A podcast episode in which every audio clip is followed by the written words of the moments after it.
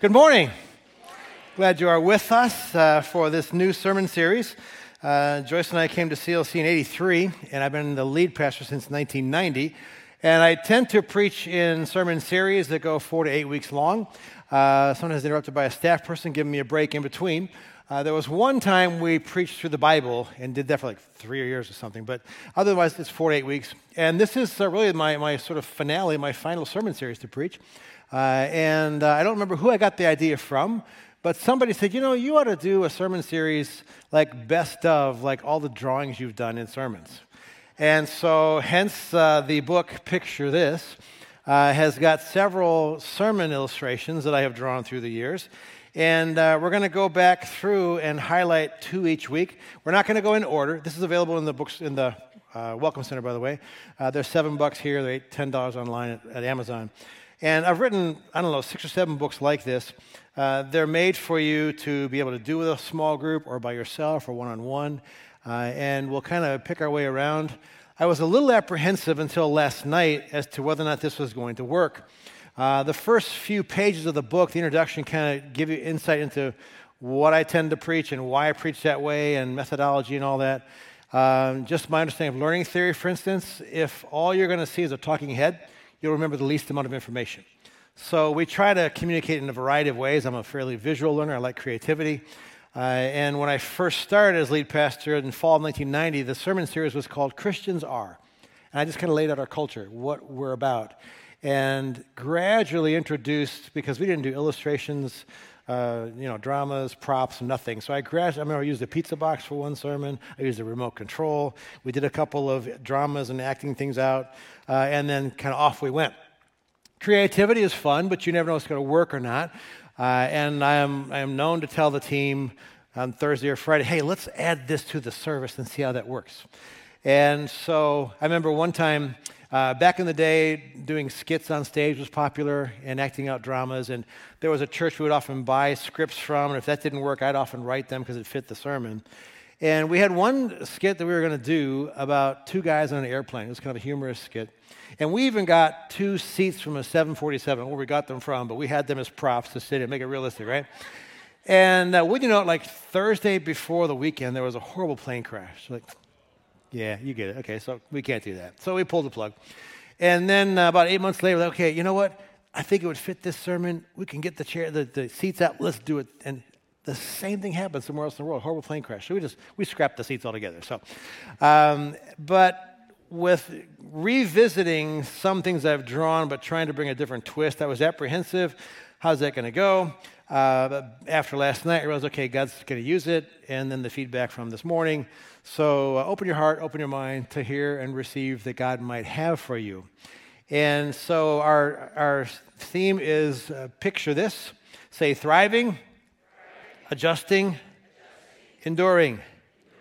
I know you're tired of repeating stuff, but you just remember it better that way, all right? And uh, James chapter 1, verse 4 talks about enduring. And let endurance have its perfect result, that you may be perfect and complete, lacking in nothing. Some of you are enduring things right now as I speak. It's in a relationship, it's in your family, it's your health, it's a career, it's a job, it's an academic program. I don't know what it is that you're enduring. It's the emotional, internal state. And know that enduring is not the end in itself. Enduring is a process, and God will refine you as you endure. And so we want to lean into how do we do that rather than just bail and throw our hands up in the air. And uh, we're going to look in two different directions. The first one is learn to adjust to the unexpected. All of us have unexpected things. All you look back in the past year, unexpected things, unexpected things coming at us, uh, ahead of us. And some of what I, what I weighed into at the beginning will sound like where we just came from series wise, but it's going to take a hard right and it'll, it'll be some fresh material of uh, previous uh, illustrations. But how do you adjust to the unexpected? First of all, when family and other close relationships disappoint us. How many of you have ever been in a relationship that disappointed you? Raise your hand if you're on the planet, all right? Um, and you might be in that relationship now. Uh, wake up call, you probably disappoint people also. It's a two way street. But it's important when we look at relationships and the disappointments in those relationships, that we respond to them properly. Because when you hit disappointment, there's a healthy way to respond and an unhealthy way to respond. We can go off road and really make a mess of things, or we can, we can hold to who God wants us to be. And so I want to look at four people uh, that will help us uh, look at uh, adjustments, and two of them when it comes to disappointing, actually, a third one, disappointing relationships and what to do. The first one, uh, we go back to the book of Genesis, the first book of the Bible, and it's a man named Joseph, one of my heroes. What I love about Joseph is, in spite of all he went through, he did not uh, mess up and then make his way back. He stayed true. And Joseph was the son of Jacob, uh, whose name was changed to Israel. So he's the, the namesake of the nation, God's chosen people. And Jacob had 12 sons. And it says in Genesis 37 1, now Jacob lived in the land where his father had sojourned, his father Abraham, or Isaac rather, in the land of Canaan. These are the records of the generations of Jacob. Joseph, when 17 years of age, was pasturing the flock with his brothers while he was still a youth along with the sons of Bilhah and the sons of Zilpah, his father's wives. They were polygamous in those days. And Joseph brought back a bad report about them to their father. Let me just stop there for a second. How many of you have siblings or had siblings? Okay. I don't know if you were the tattletale or the one who got tattletaled on, but it does not bond you together. All right. Joseph shared a bad report about his brothers. Now, Israel, to go from bad to worse, loved Joseph more than all his sons because he was the son of his old age. He had no more kids, and boom, all of a sudden Joseph comes. And so he played favorites. It's one thing to have a favorite child, it's another thing to then let your other kids know that. And he was obvious. Uh, and he made him a very colored tunic, a multicolored coat. The rest of the brothers are wearing drab, Middle Eastern shepherd brown, and he's got this bright coat. His brothers saw that their father loved him more than all his brothers, so they hated him and could not speak to him on friendly terms. Hated him. I'm already messing with some of your mail because some of you come from really painful sibling relationships or family relationships. Family of origin can leave us unpacking baggage for much of the rest of our lives. And so they hated Joseph, uh, and uh, it goes from bad to worse. Dad says, Okay, Joseph, go out in the field and check on your brothers. They're pasturing the flock. And verse 18, when they saw him from a distance before he came close to them, they plotted against him to put him to death. When the Bible says they hated him, they hated him. And they figure out this whole plan. You can read about it. Well, let's take his coat and we'll dip it in animal blood, that multicolored coat, and let dad think that he died, killed by animal, a wild animal. Uh, and so then they argue, let's not kill him, let's make some money off of him. So, verse 28 then some Midianite traders passed by. So they pulled him up and they, and they lifted Joseph out of the pit and sold him to the Ishmaelites for 20 shekels of silver. Thus they brought Joseph into Egypt. Now, we use that verse for a different illustration, but I, I want to instead to look at that and look at the disappointment that families can bring.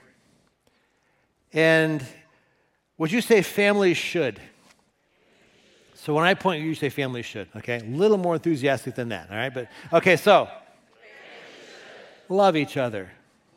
No, no, no, no, no, no. That's my line, all right? All you say is family should. All together. Should. Didn't have your coffee yet or what? Okay. And that's it. All right. So, okay, let's try this again from the top. Love each other. Be kind. Give grace. Be a place of safety and security. But what happens when they're not? Because they were not kind, they hated him. It was not safe. It was not a place of security. It was a place, can you imagine being Joseph and how self conscious you would feel? Like, Dad, you're not doing me any favors, playing favorites with me. And I'll remind you, as we, we did earlier, that all things work together for good eventually if we let God work it together for good. And that's where we see Joseph had a huge decision to make. My dad played favorites. I know he loves me. My brothers hate me. They want me dead.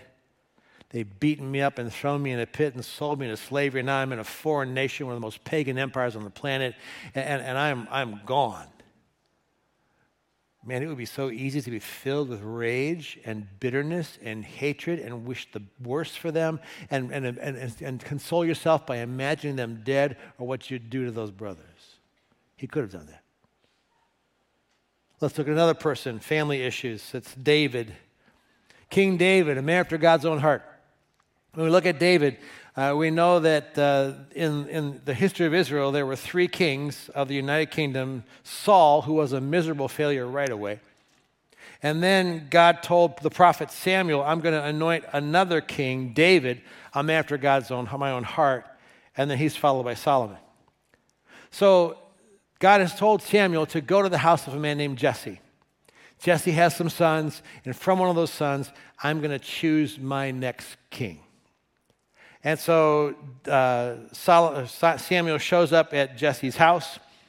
He tells Jesse what the, his, the purpose of his visit.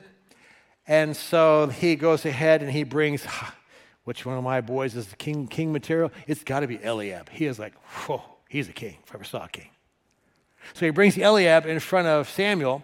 And the Bible says in 1 Samuel 16, the Lord said to Samuel, Do not look at his appearance or at the height of his stature because I have rejected him. For God sees not as man sees. Man looks at the outward appearance, but the Lord looks at the heart. There was something about Eliab we don't know, but God knew he is not the king.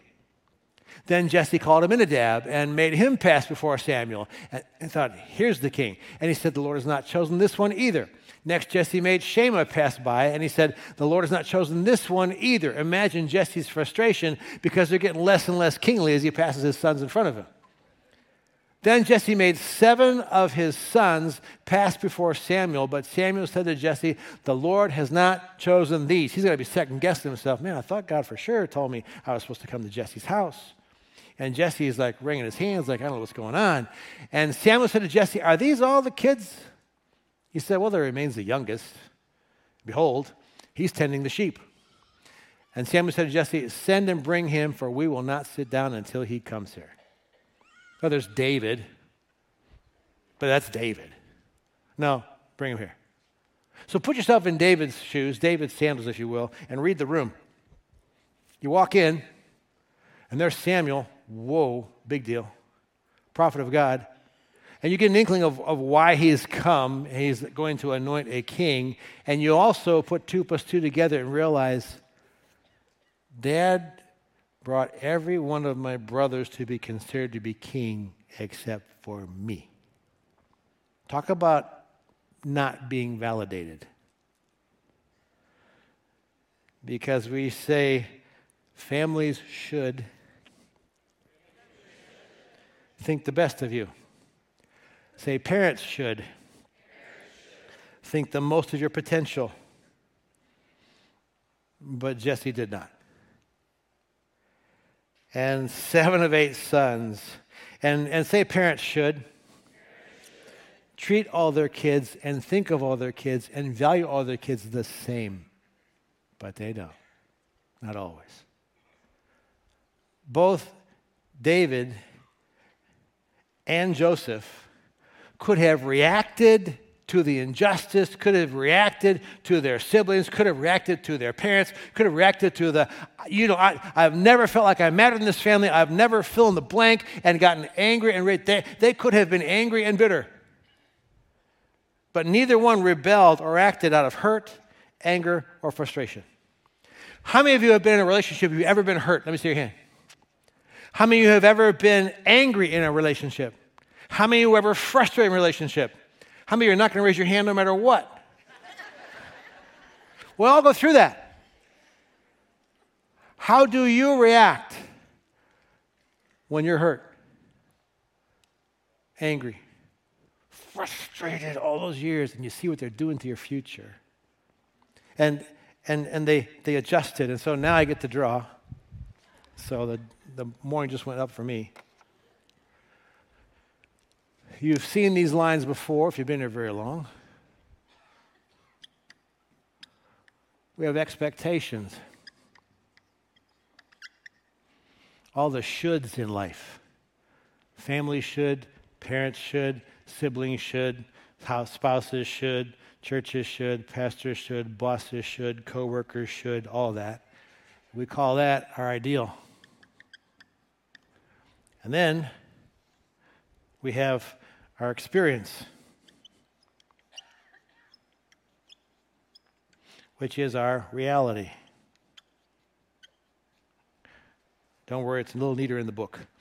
We took my actual drawings, so I, I wrote real legible for you. So, uh, the bigger this gap between our expectations and our experience, the more unhappy we are.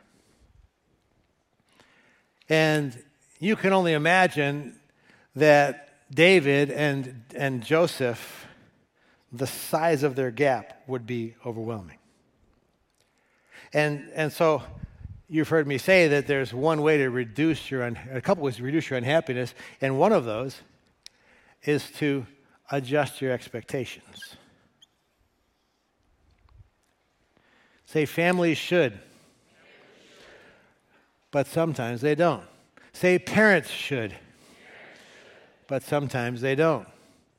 Say, pick, pick one other relationship in your life, whether it's a spouse, a boss, or whatever. Go ahead and say, say them and say that they should. Come on, fill in the blank. Come on. But sometimes they don't. And one of the best ways to be able to adjust this, because it's, it's a much more pleasant place to find contentment, is here. Some of you are in painful relationships, and maybe you can't get out of it. Maybe it's for life, till death do us part, or maybe it's a relative or whatever. And, and you need to, at the very least, then adjust your expectations. It's not going to be what you thought it would be. Some of you are in frustrating relationships.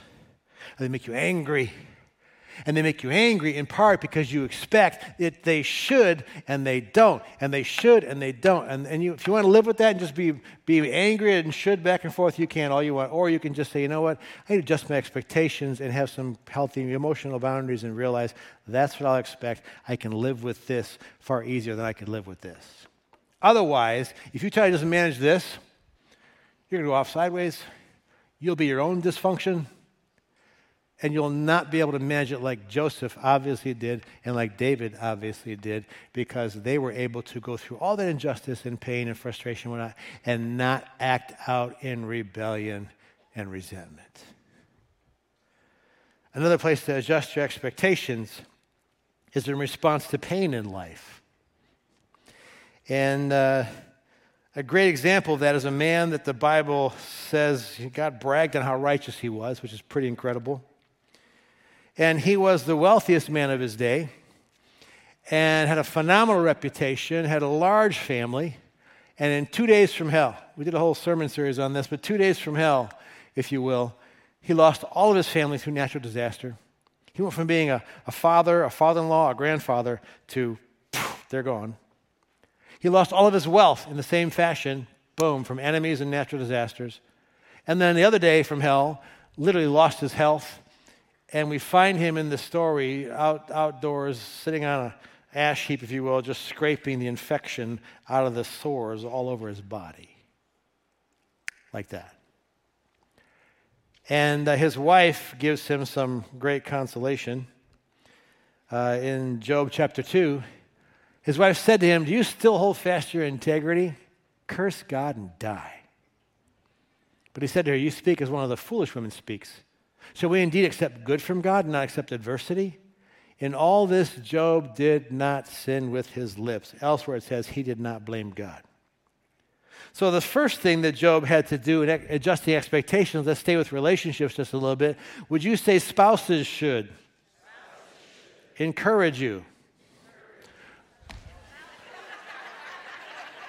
Your line is the way, and my line is the other one, all right? Spouses should, wait. I'll go a little slower. Spouses should. All right? Encourage you. Have the right thing to say. Show you compassion. I'm sorry. I skipped you. And she didn't. She didn't say the right thing. Oh, honey, it'll be better. Why don't you curse God and die, you fool? And I don't know if your spouse meets and exceeds all your expectations or not, I'm going to guess that not everyone does. And you can stay angry and bitter and be your own dysfunction in the marriage, or you can adjust with some healthy emotional boundaries to what the relationship's going to be and find a place of contentment. Had Job just reacted at her, whew, it would have been different. But instead, he did say, You're talking foolish here. And he didn't blame God, didn't sin with his lips. But Job had to make another adjustment, if you will. In his expectations of life,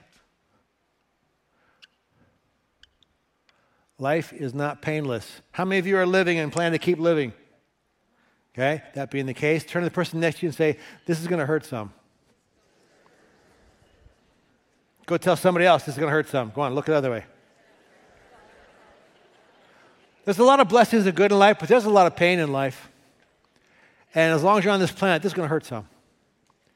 And Job had to adjust his expectations because if, if you believe he's in, one of the most righteous men on the planet of his time, if you believe that righteousness is equal to painlessness, you're going to have a huge expectations gap between what you expect and what you experience.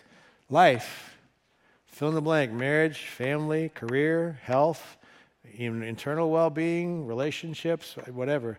It's going to hurt some. And Job, who had it all, was able to adjust his expectations. Another person who should have been able to adjust his expectations but didn't is Solomon. And uh, this last point is adjust to success in life in unexpected ways.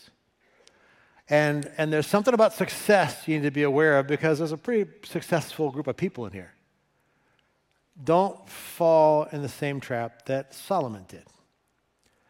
Solomon was uh, the, heralded as the wisest man of his day, so you would think the wisest man would get it. One of the wealthiest men of his day. Solomon was the king of Israel during the golden age. So there was Saul, and then there was David, a man after God's own heart, and David's son Solomon. He becomes king. And you see Solomon, he wrote books of the Bible. He wrote the book of Proverbs, incredible wisdom to this day, thousands of years later. He wrote the book, the, the, the, Song of Solomon, a great love story between a husband and wife, but also between God and his people. There's an, an imagery there. And then he wrote Ecclesiastes near the end of his life it, it rings of bitterness and the taste of disappointment. And you read Ecclesiastes, written by this man near the end of his life, who was the wealthiest, wisest, most powerful man in his day. And he starts off in Ecclesiastes chapter 1, verse 2 Vanity of vanities, worthlessness. It's worth nothing, says the preacher. Vanity of vanities, all is vanity. It's all a waste. It's all. And then he goes through several areas of life. He talks about how a successful work is a waste. How, how, how learning, it's, it's vanity of vanities. How there's no satisfaction in possessions or wealth or pleasure or power or fame. Vanity of vanities. Instead of this guy savoring just the juiciness of an amazing life, he's like, ah, what was it all for? You can hear the bitterness in, in, his, in his words. And the problem with Solomon is that Solomon didn't adjust his expectations and failed to realize that in all those things, they are not what truly satisfies the human soul. And so beware. If you're at the top of your game, you've got lots of stuff. And the crazy thing is, you go back to Deuteronomy when the people of Israel were still coming out of, out of the wilderness, and God warned them, someday you're going to want a king. I don't want you to have a king, but you're going to insist on having a king. Side note, if you're persistent enough in your disobedience, God will give you what you demand, even if it's not good for you. And so they get a king. And he warned them, when you get a king, be careful that he doesn't multiply to himself horses, that he doesn't become an arms trader, that he doesn't make alliances with Egypt, that he doesn't bring to himself many wives, he doesn't hoard up silver and gold. That's Deuteronomy 17. If you want to look it up, look at 1 Kings 11 later today. Because it is like Solomon went to Deuteronomy 17, looked up the list of what not to do, and, and he did exactly that. He had political marriages with the daughter of Pharaoh in Egypt, and so he made political alliances. He became a, a, a, horse trader in the terms of horses for war, and a weapons trader, an arms trader. He had a thousand wives, and the Bible says his wives turned his heart away from God, and he amassed incredible fortunes. The very thing that God warned Israel be careful when you get a king, because he's going to be prone to do this. Solomon fell into all that trap, and when he amassed all that to himself, you can hear his bitterness and say, you know what? All those things don't satisfy. Had he adjusted his expectations from the get go, he'd have probably lived a more moderated life and had that sense of contentment. And so learn from Solomon in your success, it's not everything. In your stuff, here today, gone tomorrow. Your popularity, your power, your fame, whatever it is, hold it loosely. Because if you cling to it and it's yours, and it's what satisfies, sooner or later you'll find out it doesn't. And so learn to, learn to adjust to the unexpected. And I might not have touched on whatever you're dealing with, and uh, there are unexpected seasons in life. How many of you are going through something in your life right now you didn't expect? Let me see. Whew, a bunch of us. And I would, I would put myself and me and Joyce in that category. Um, you know, we're going through a season we've never been through before and uh, been somewhat surprised, and friends have kind of said, Well, I could have told you that, that have been through it as well. And it's not quite something that I share with anybody here. None of you, I think, have been a pastor of a megachurch for 30 years, so it's a little different. Um, but in this role, it is uh, it's a calling. Uh, it's demanding, it's challenging, it's rewarding, it's overwhelming, and it is a lifestyle. It pretty much prioritizes how you spend your life and your family time and all that. And then you add to it when you voluntarily make a decision to hand off your position and your role and that lifestyle for the good of the church because it's the best season for a handoff. It sounds, it just doesn't sound ungrateful, but to say congratulations doesn't quite feel right. Um, exciting, eh, sort of. It's kind of precarious. And as I've talked to friends who have done this, uh, they say the first thing they say, get ready for an emotional roller coaster you're not ready for. Prepare yourself for the uncomfortable and what's not normal. Just brace yourself to go through it. Now, you're not retiring from a or handing off a, a megachurch leadership role, but I don't know what you just raised your hand about. But whatever emotions you're dealing with, whatever surprises you're trying to process, maybe loosen your grip a little on both ends of this. And then what you do is you pray for wisdom. God, give me wisdom to know how do I adjust this to what place? And what can I do here to improve my experience to narrow that gap?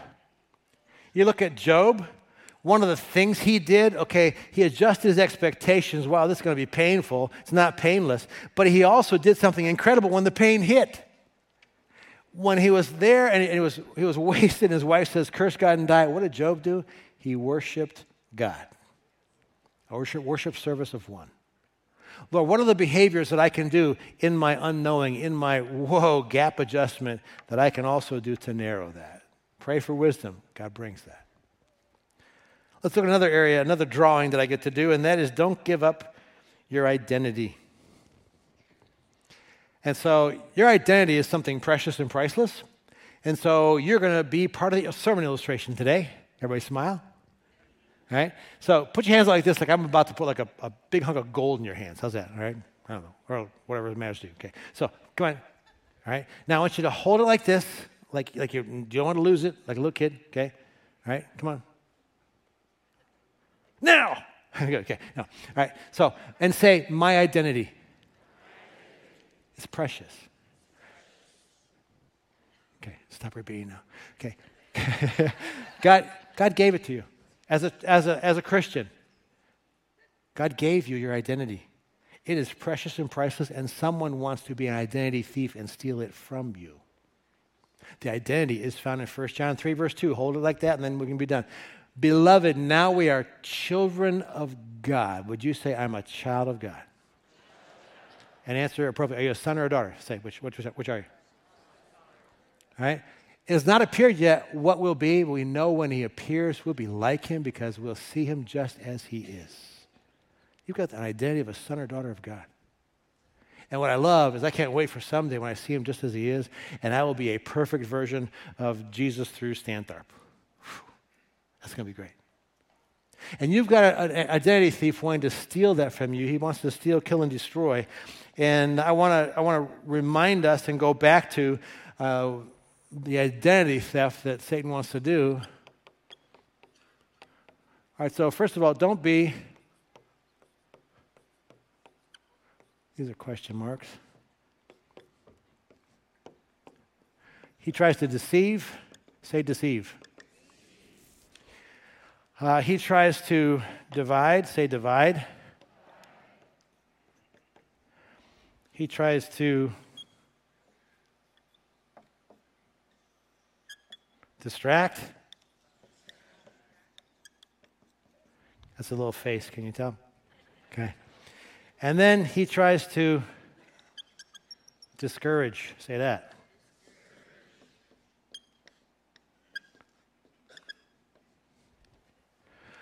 Satan is not creative, God is. But he's really good at what he does. And so he has found that these four things work really well to steal your identity, to deceive you, to divide us, to divide you, distract, and discourage. And he is really good at it, and he will succeed in this often. It helps if we're on our guard and we know not to, to be putting his hands.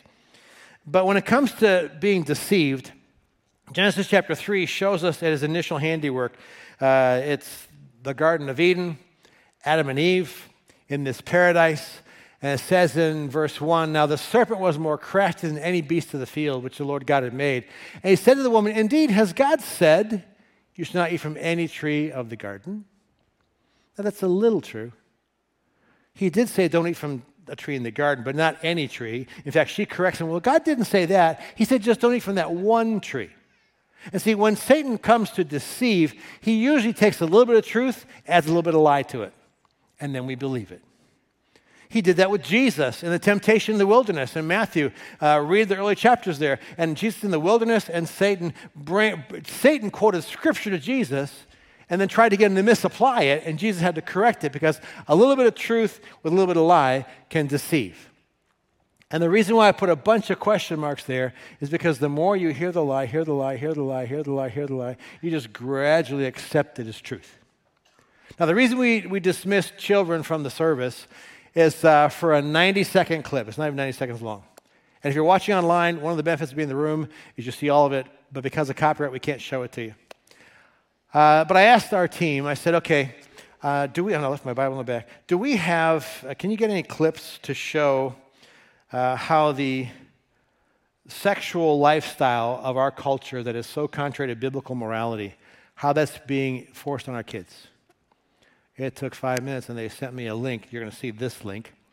And so it is just a, a handful of clips, just a few seconds long each, from things by Disney and Pixar, uh, children's programming, and watch in just a handful of seconds how often you see the deception being pushed on children during kids' programming. Watch this. I read the comments below that on YouTube, and somebody said, "Oh, what do you make a big deal? It's just a it's just a few seconds. What's the big deal?"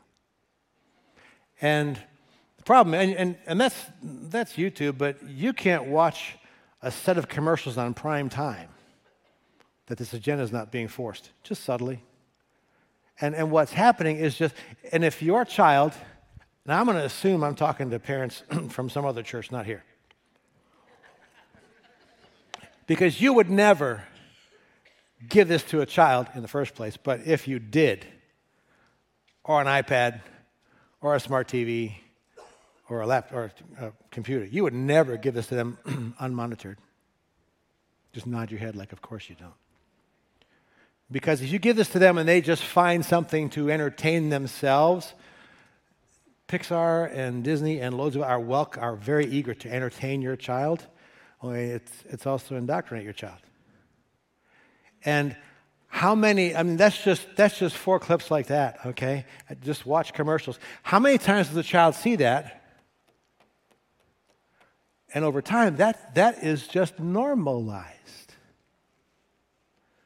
I try to preach on sexuality about once a year. First of all, your kids probably aren't in those sessions. And, and, and I, I, preach about the fact we've all got sexual temptation. It's just we have a responsibility to manage that and honor God with it. And so there's pretty narrow parameters there. And so Satan is good at deceiving, and he's trying to deceive a whole generation. And, and sadly, years from now, after whole generation has bought the lie, they're going to be in such pain and disappointment and need a Savior and a church that will love them back to Christ. Another area of deception that is just common is you hear the word evolution. Evolution, would you say it's a theory? A theory is unproven. It's an educated guess, I was always told. But nobody talks about the educated guess of evolution. It is fact. And in fact, it is, it, it's been repeated so much, we just accept it without even realizing it. In fact, I taught a class on uh, mental health and ministry recently to some ministry candidates, and I gave an assignment. And the one gal turned science. It was, it was research anxiety and depression online and give me a brief paper about it.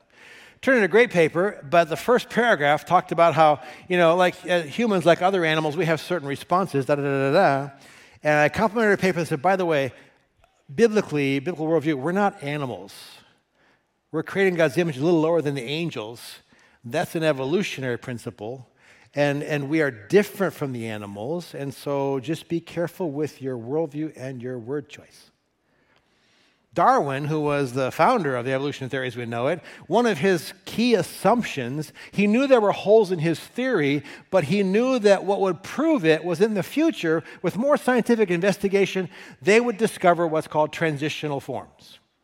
Because the idea is you go from single celled animals to more cells, and then they're in the water, and then they, they trans, transition into reptiles who become mammals, who become uh, birds, and, and all that. And it all happens in this gradual, long, multi million year process. So it's trial and error, trial and error, trial and error, trial and error, trial and error, right? And finally you become this, and then trial and error, you become that. There's no trial and error fossils. There are no in between forms that show the transition from a fish to a reptile to a mammal to a bird. The in betweens are missing. There's a whole bunch of these, there's a whole bunch of these, a whole bunch of these creatures, a whole bunch of these creatures. But that's because God said, let there be. Then God created, and He did it like that. But we've heard this so much, so much, so much, so much, so much, so much. The deception is bought. He tries to deceive. There's a whole implication with that. The second thing he tries to do is divide. You have heard me say Satan does not fear a big church, he fears a united church. Good, you're paying attention. And uh, Ephesians chapter 4, verse 3 says, Be diligent to preserve the unity of the Spirit in the bond of peace. There's one body, one Spirit, just also there's, you were called in one hope of your calling. There's one Lord, one baptism, one unity. And Satan will try to destroy, divide churches. He'll try to divide husbands and wives. He'll try to divide families. He'll try to divide, divide workplaces, communities, and on and on. And Jesus warned us about what I believe is the fate of our nation if something major doesn't happen, and that is a house divided against itself cannot stand. Our nation is never more divided now. And unless the peacemakers can help make peace and reconcile, we're in big trouble. And, and just like this, the vision usually has some truth to it. Did you hear what the boss said? I, can't, I can't believe the boss said that.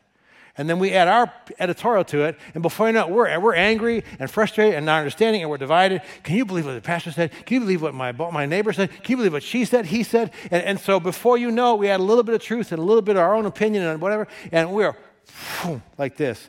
And once we're divided, we're not far from done. Satan also tries to distract us. And I believe this is the biggest threat to the, what's the word I want to use? To the uh, intended purpose of the church. Because I believe the hope for the world is in the hearts and lives of the people that are sitting here. And if the world's getting hopeless, I have to wonder what is happening in the hearts and lives of us that are here. The Bible talks about, about not distraction. In Proverbs 4, verse 25, it says, Let your, your eyes look directly ahead. Say directly ahead. Let your gaze be fixed straight in front of you. Watch the path of your feet, and all, and all your ways will be established. Do not turn to the right or to the left. Turn your foot from evil. There is a focus, a fixed, I mean, that's what we're about. Jesus clarifies what we're supposed to be focused on and what we're all about. In Matthew 6 33, he said, But seek first. Say number one. Say enthusiastically, number one. Say it like you're cheering for whoever your team is. Put your finger like this. Come on, ready? Number one. Yeah. Seek first, number one, his kingdom and his righteousness, and all the rest of the stuff is a distant second, third, fourth, fifth. The rest of the stuff is not that important. I don't know that. My fear is the American church is not living like, man, you look at their life, number one is the kingdom of God and his righteousness. That's the most important thing to all those people. We're getting distracted to the, to the shiny trinkets of life. Hebrews says, Therefore, since we have so great a cloud of witnesses surrounding us, that's saints who've gone to heaven, let us lay aside every encumbrance and the sin that so easily entangles us. Boy, the Bible speaks truth. Isn't it easy to sin? I'm going to ask that again. Did you the, I never said, Boy, I hope I can lie here. Hope I can lust. Hope I can be selfish. It's easy to sin, amen? Lay aside the sin that so easily entangles us and let us run with endurance. There's that word again the race set before us. Fixing our eyes on Jesus, the author and the perfecter of our faith, who for the joy set before him endured the cross and despised the shame and has sat down at the right hand of the throne of God. So, for consider him who endured such hostility against himself, so that you will not grow weary and lose heart. Focus, not distracted. And finally, discouraged do a word study, discourage. You the courage taken out of you. It means to deprive of courage, of hope, of confidence. Courage is the quality of mind or spirit that enables a person to face difficulty, danger, and pain without fear. And when we are discouraged, we can't handle the fear. We don't know what to do with the pain. We lose our confidence. We're insecure. We're self conscious. All those things happen when we are discouraged. Sometimes discouragement comes because it just won't, won't stop. It just lasts on and on. Things happen. We had too big of a gap here in what we thought or what people did, what they should do, they didn't. What, I don't know what discourages but, but I'm speaking to people right now. Many of you are discouraged. You have a good game face on, that's fine. But inside, you're dying. In fact, look around. Look at people. Just look at them. Behind, beside, in front. Just look at them. Smile. You don't look better when you smile. I guarantee you, many of you looked at somebody who is really discouraged. But they came and they're here. And a discouraged soul hopes somebody will say or do something to encourage me. And that's why the Bible says in Proverbs that, like apples of gold and setting of silver, are words spoken in the right circumstance. Boy, the right words are like, ah. But what happens when nobody's there to encourage you? And you're dying on the vine. Don't know if you can make it another day. Well, we're not hopeless yet or helpless yet because that happened to David. And how many you know sometimes you're discouraged because you messed up?